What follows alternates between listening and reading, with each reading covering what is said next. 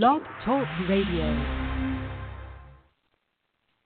Aloha, welcome to Talking Pictures. Tonight is another film festival that we get to discuss, another preview and review of film from the Seattle International Film Festival. We've had our friend, reporter, guest reviewer. She's been on multiple times. You can go into the archives and check out, she did a great review of The Martian with Matt Damon. And we had her on to discuss the Oscars after the Oscars happened. Really knowledgeable film buff. And that was one of the goals of the show as we get into discussing the Seattle International Film Festival, was to not just make the show about film business people or film lovers.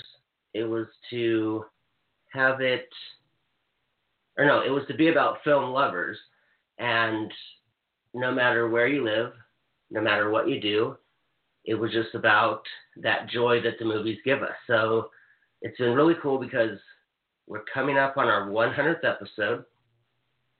And if schedules come through properly, we're going to have students, we're going to have female, male, directors, producers, crew. We're going to have people that run film festivals. We're going to have people who have films playing major festivals right now in Los Angeles, New York City.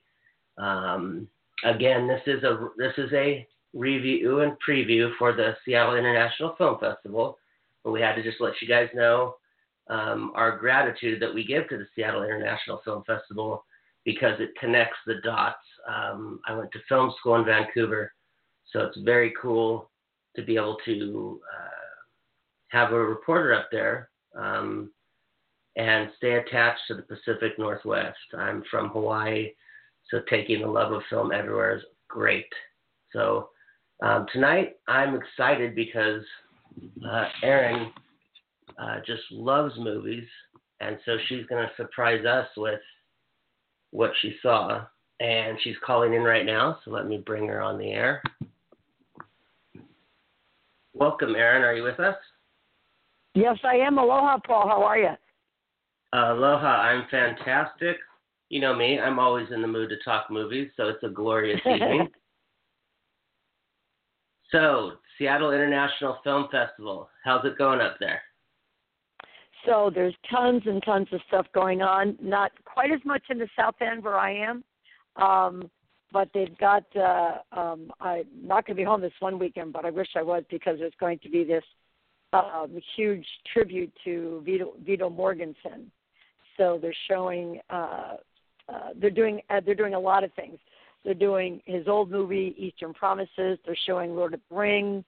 They're showing A Walk on the Moon with Diane Lane and Anna Paquin, but they're they're showing his new movie. I don't know if you've heard about it. It's called Captain Fantastic.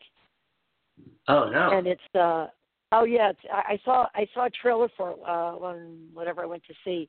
It's an interesting role for him. It's about a family of about 5 or 6 kids, and he and his wife or partner, they're like really living off the grid. Like the kids are homeschooled and almost to the point where they're socially stunted because they're so off the grid, and then extremely unconventional. And then the mother, his wife, or whoever, and it's supposed to be Washington State. So she ends up getting very ill and dying, and CPS wants to get involved, and everybody wants to get involved about is this lifestyle that he and his wife chose and worked for very hard, what's best for these children, because it is a little different, but it was just really nice to see him kind of play something a little bit different. But it's interesting because when I saw the trailer, you see the kids out in the real world, and and they're like, wow, it was almost like they were time traveling, because they had a great life. I mean, the kids, obviously you don't know if you're missing something because they've never had it. So the kids just had this very peaceful life with this great family, and they farmed, and they did a lot of hiking, and they did some arts, and they played instruments. So it was this really great fulfilled life for them.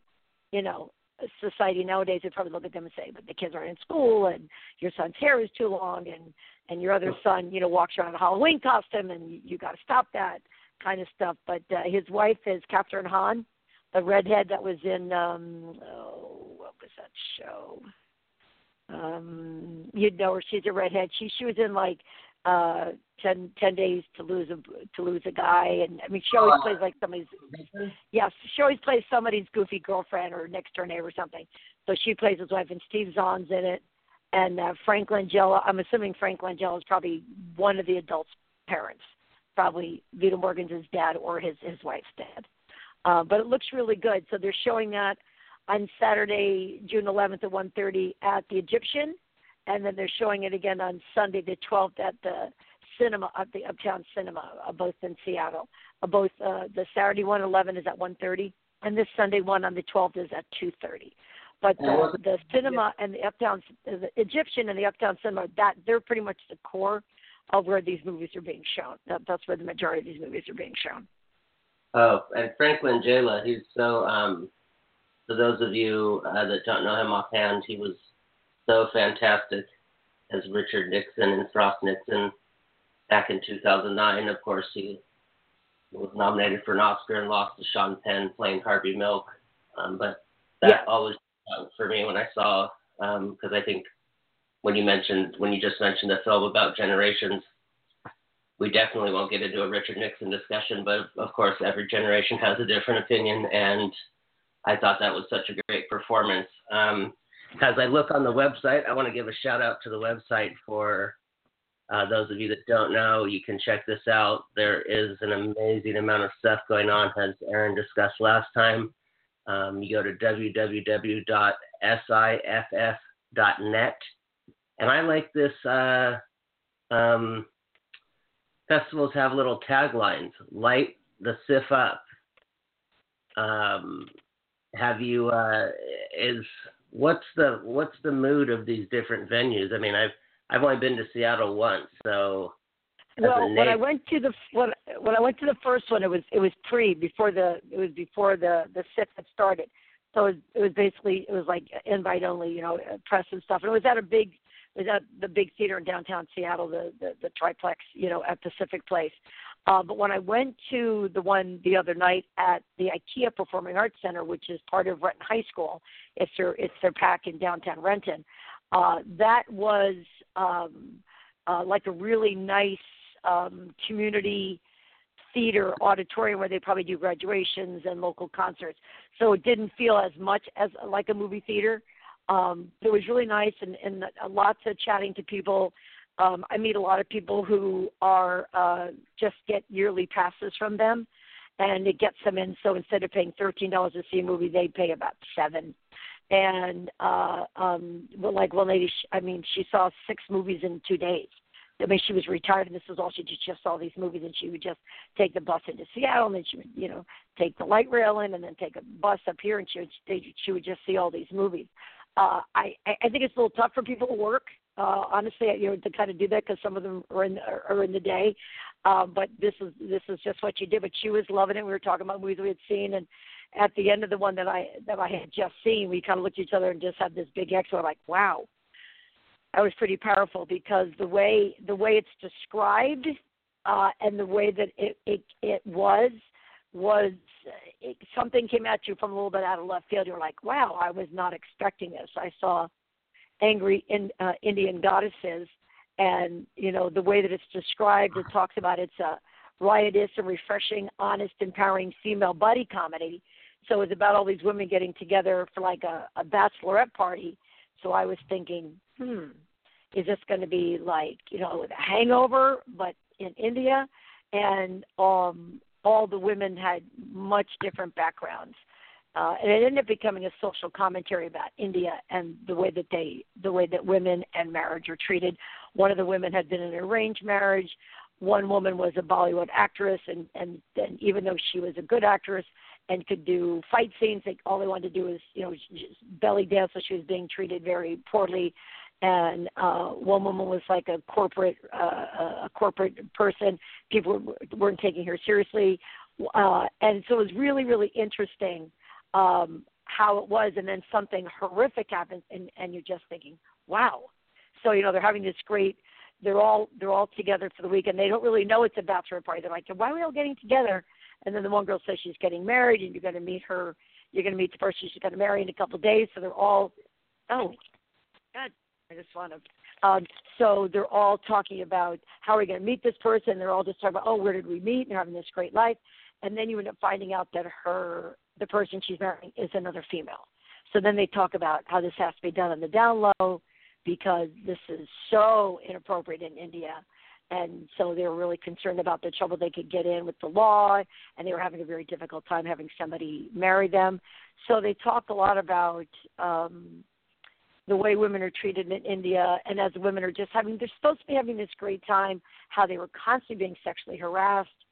So they're not cramming it down your throat, but the social commentary is a very strong undercurrent of the show.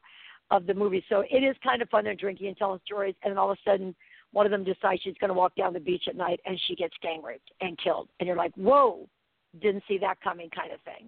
And the women are just, that doesn't sound like that. The women are just the women are so angry that they kind of take things in their own hands, and then you hear them kind of saying, you know, as the news reports going on that they found this woman gang raped, how prevalent rape is in India to women. And how a lot of it goes so unreported, or if it goes reported, it's not really top concern.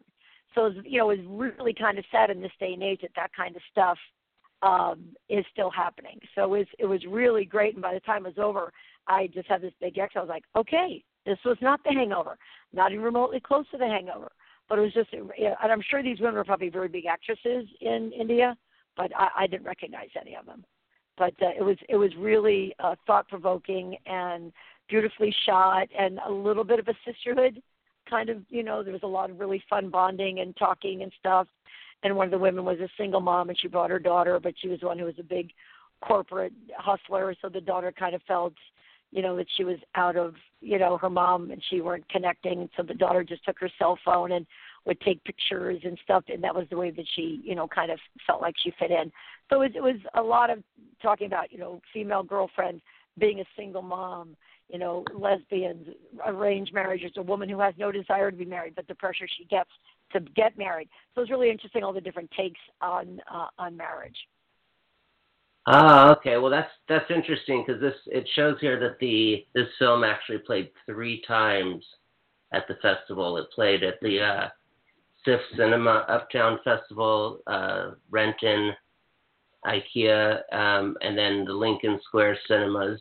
So it must have obviously been a great film that they scheduled 3 screenings. And it comes from a director that well known for his award-winning feature-length debut film, Samsara, which won a grand jury special mention at the AFI Festival, which that's really huge. So, like you were saying, it was well made and stuff. Like, I'm looking at a picture of it online here, and I would be thinking the same thing you were. I would be thinking bachelor party meets the hangover meets bridesmaid. And I mean, so, did you? And they call it a buddy comedy. It's like, not sure if I would have called that a comedy. Yeah, I'm not sure I would have called it a comedy. As a viewer, taking out the reporter side or bringing us the info, how do you feel as a viewer when the genre takes a swap? When I didn't hear you. So when the genre takes a what? When the genre takes a swap, like you said, you enjoyed the film and it was well made, but as a viewer, not as a reporter, how do you feel like when it, you know, the comedy becomes, you know, a dark thriller, you know, like how does that feel? I actually enjoyed it more. I mean, you know, because I thought, you know, comedies can be, you know, sure, they're really enjoyable and light, and they kind of take you out of your day-to-day stuff. But this was very thought-provoking. It was educational. I mean, they, you know, because what they did is they were, as these women were kind of dealing with this friend's murder, you see the news report in the background. So that's where you heard the stats, like, you know, every 20 minutes a woman is, so that's where you kind of heard this. So, like I said, it was kind of, I wouldn't say it was subtle, but it wasn't like ramming it down your throat. But I actually enjoyed it because it made me think. And, you know, that's what good books and film and talking to people, that's what it's all about, is maybe not necessarily agreeing with everybody, but making you think. And, you know, I've never been to India. I don't have any Indian friends, so I don't really know how women are treated over there. You can read about it, but until you really see it. And, you know, that poor actress who just wanted to be taken seriously, and they just want her to be a belly dancer, and that must be infuriating. Now, I'm sure a lot of actresses who are pretty are constantly being cast in roles of, well, you're just going to be the TNA, and you're just going to be the trophy wife. They're like, man, that's why a lot of these actors and actresses probably go to Broadway to get some acting, because they're not being cast pretty much by just on how they look. So right. It was enjoyable, and I hope if people, it's not being shown anymore, it's done. So I'm hoping if people did see it, that they really enjoyed it. The woman next to me really enjoyed it, and there was a little bit of dead silence at the end as people were kind of processing. And when the woman was raped, there was a lot of whoa in the audience, like didn't see that coming kind of thing. Oh, okay. Well, yeah, I have to say that I love a good subversive film, whatever genre it masks itself as, and I lean towards definitely towards social films. And I definitely like when it's the jabs here and there, and not the big right hook or the soapbox preaching. So yeah, this was not soapbox. Yeah, you know, put this one on the list here, because I'm sure this one sounds like it's going to travel. That's what's so great about covering so many festivals that, and we see different films. I saw some. You know, our Phoenix reporter told me about some films, and then they came through my town, and then another festival we were looking at had two of them. So it was like, it's nice to see these things getting around. How are the crowds? Do you hear they're getting a good? Well, the one I went to was Friday night at 6:00. So, you know, that could be tough for people getting there after work, but the theater was pretty full. The theater was pretty full. And the one that I went to 11 in the morning before the festival even started, the screening, that was at a big theater. That was pretty full too. Yeah, that was pretty full. But there were where I was at IKEA, at the IKEA side, there weren't numerous movies being shown. This was the only one, so it's not like there's just one facility. So it's not like at a big, you know, cinema complex where there's 3 different movies being shown. This was the only thing there. And they came in after, so there were people waiting in line. But how long is a normal feature film? How many minutes is a normal feature film? Oh, it's usually standard 90 to 2 hours. With indie films, sometimes 80 minutes, because they know it'll tend to be a lower budget film. You'll see a lot of features on the festival circuit that get down to 80 minutes or... Because this was 90-some minutes, so it felt like it was a full-length movie. Like, you know, when you think film festivals, you think of these shorts and these documentaries that are like 60 minutes, but I thought, man, this seemed like this was a full feature movie. Yeah, this had a running time of an hour and 44 minutes. So, yeah, it's kind of tough sometimes at festivals, because you go into something and then it's like 47 minutes, or you go into something and a filmmaker tries to do 2 hours and 10 minutes when he should have stopped at an hour and 35. So, but that's the beauty of it. I mean, it's, you know, that's the cool thing about film festivals. Is there anything that you can tell us about that looks interesting that, you know, you're going to miss, that kind of like was on that? Well, just that Viggo Mortensen one, but that's going to be, I mean, that, because it's him, that's going to be at your AMC and your Regals. It's not like this is going to be something you're not going to be able to see, except at the film festival. Okay. And I'm trying to think of the other one. We talked last time about the folk hero and the funny guy, about the stand-up comic who kind of goes on the road with the musician. And I was interested in that because it was Kurt Russell and Goldie Hawn's son, and I was just kind of curious to see what kind of actor he might be. Oh, interesting. Yeah. Folk hero and funny guy. That isn't, and well, because obviously, I mean, it's obviously something that we're not supposed to know as a public, in my opinion, but that Kate Hudson, Kurt Russell is not her biological father, but to grow up with your sister being Kate Hudson and your mom and dad being Goldie Hawn and Kurt Russell, that is interesting. Like Rob Reiner and Penny Marshall had a daughter, and I thought that must be a really great filmmaker. Or she just avoided. She's an actress. So. I've seen her in a lot of movies. Right. I mean, Penny Marshall is just, one of the, I feel so. I meet a lot of filmmakers, and they're like, who? And they just think of her as the director of A League of Their Own. So that's what's cool about these film festivals is, hopefully we're seeing the next Penny Marshall with an actress or a young director or, I kind of feel like sometimes when I see films at festivals, you kind of know like 10 minutes, okay, this is going to be on DVD or this will be on demand. So what does something have to do to get into a film festival? What's the process of that? Well, to get into a film festival? Yeah. Well, basically, is it a lower budget?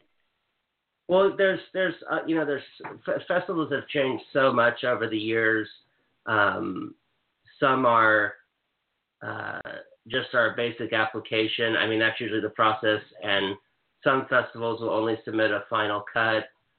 We'll only look at a final version. Of course, now that their submissions are closed, I'm not seeing Seattle International's rules, but some films want to see a trailer. Some festivals obviously go on star power. And some festivals just want short films or just want festivals for trailers. There's I've seen a filmmaker who's won some festivals for he made a really great trailer of his film, and there's actually people that go and watch like a set of trailers. So it's kind of like anything goes now, which is kind of cool and how it should be. But usually it's just the basic like applying for college. Your college application is your film, and sometimes it's does it go with programming or not, and my brief experience in the Pacific Northwest, I loved how cool the vibe is up there. So that's what immediately interested me in this festival. So to hear that they're putting something out there from India and that also has a subversive nature to it is fantastic. I mean, I assume that's the more mellow area or how can I say, chilled out area? Yeah. Because for me, it's like, all these big budget movies, they're going to have a lot of people promoting them. They're going to have trailers in the real and the big movie theaters. So I like these film festivals. So these fairly unknown, struggling, can get, not everybody can be a juggernaut and everybody can be a Spielberg or a Scorsese. So it's kind of nice to get these movies out there where you normally might not ever get a chance to see them, because at one time Spielberg was probably in a film festival. You're not born as Scorsese. You're not born these big directors.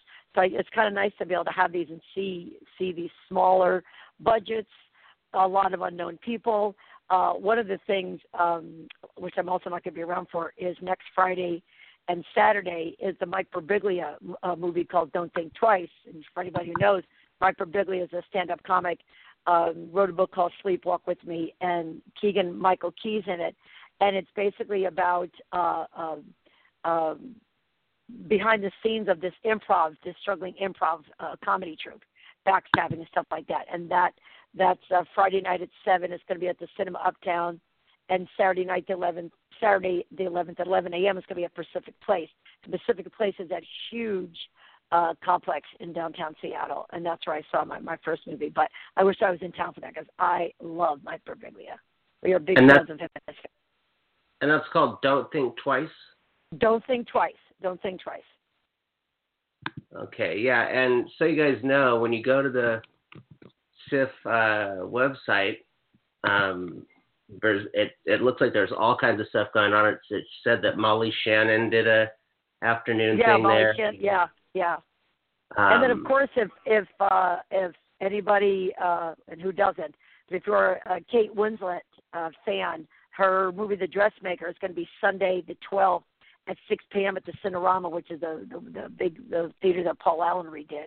And it's Kate Winslet and Liam Hemsworth and Judy Davis.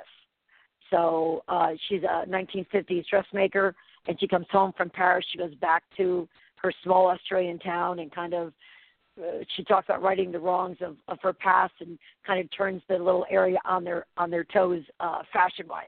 And, I just finished watching Sense and Sensibility because I love me my Kate Winslet. So that's Sunday next Sunday at 6 p.m. at the Cinerama. Oh, yeah, Kate Winslet's amazing, and I love her. I love Judy Davis, too. Yeah. Leo. But I see here that's, for those of you that don't know, this festival kicked off on May 19th, so we're kind of smack dab in the middle of it, and it goes till June 12th, so The Dressmaker that Aaron just mentioned is the closing night gala. It says here, screening on standby, tickets may be available at the door. The director is scheduled to attend. It says it's the Cinerama is June 12th, and then it's also going to be playing, it says, at 6:30 p.m. at Pacific Place. So I guess, I'm sorry, you said Pacific Place. So they're probably going to be running a side thing, which a lot of festivals do with a opening night film. So this is the first time I've ever seen with a closing night film where they have multiple venues or multiple screens. And then it probably includes a party. It says here, party at Mohai, Mohai. I don't know. Obviously don't know what that is, but have you, are you going to get a chance to check out anything else? Is there anything else that's going to be coming up? Probably not. I've got rehearsal this week at night, and the next 2 weekends I'm busy. So I might be able to sneak in something maybe this weekend at night, but next week we're going to be down at Ocean Shores. We're going to be down. Okay, I just wish that there were more movies down in the South End, as opposed to having to go into, because there's a lot of construction in Seattle, and they've got the Mariners game. So I just need to pick and choose when I'm going to try to head in, so I can. But if you live in Seattle, just grab the light rail. It's just coming in from the suburbs I was talking about. But if you live in Seattle, take the light rail and take the bus, and you'll be good to go. If you live in Seattle, a lot of those theaters within walking distance. It's just that I'm 40 minutes into the suburbs, so it's not quite the same for me. Yeah, because I was thinking of the festival the other day, because I like the Angels, and they were playing the Mariners last weekend or the weekend before, and I was thinking of the festival and really want to get back up there. So we thank you, Aaron, for this coverage and these films that you brought us. And definitely let me know if you get to see something else. Then we're definitely going to get back on the air and review that. This was a cool thing that the Seattle International Film Festival has let us do, and we're going to continue to mention them in some other episodes. And so again, Aaron, thank you for your time on these episodes and this thing. And hopefully, because I want you to have some fun and see another movie, you'll get to see another movie, and we'll get to do another episode. But if not, that's cool too. Sounds good. All right, you take care. Thanks for having me on. Aloha. Okay, aloha to you. Bye. Bye. And that's great. It's always fun talking with Erin. And I'm sorry. I think she asked me a question there while I said aloha. So my apologies, Erin. These mics, we sometimes hear the guests 2 seconds behind or before us, whatever it is. And so I apologize. And so, again, Seattle International Film Festival, Sarah and your press team, you are helpful. And as I said, we hope we're going to get to see another film or two. We will definitely get the episode up and done for that. For all our Talking Pictures fans and listeners, it's our pleasure. We get so excited doing this. This was the first time where I didn't bumble words or anyways. Thank you so much. Aloha from Southern California to the Pacific Northwest. Take care. Have a great night. And as always, make sure and watch a good movie.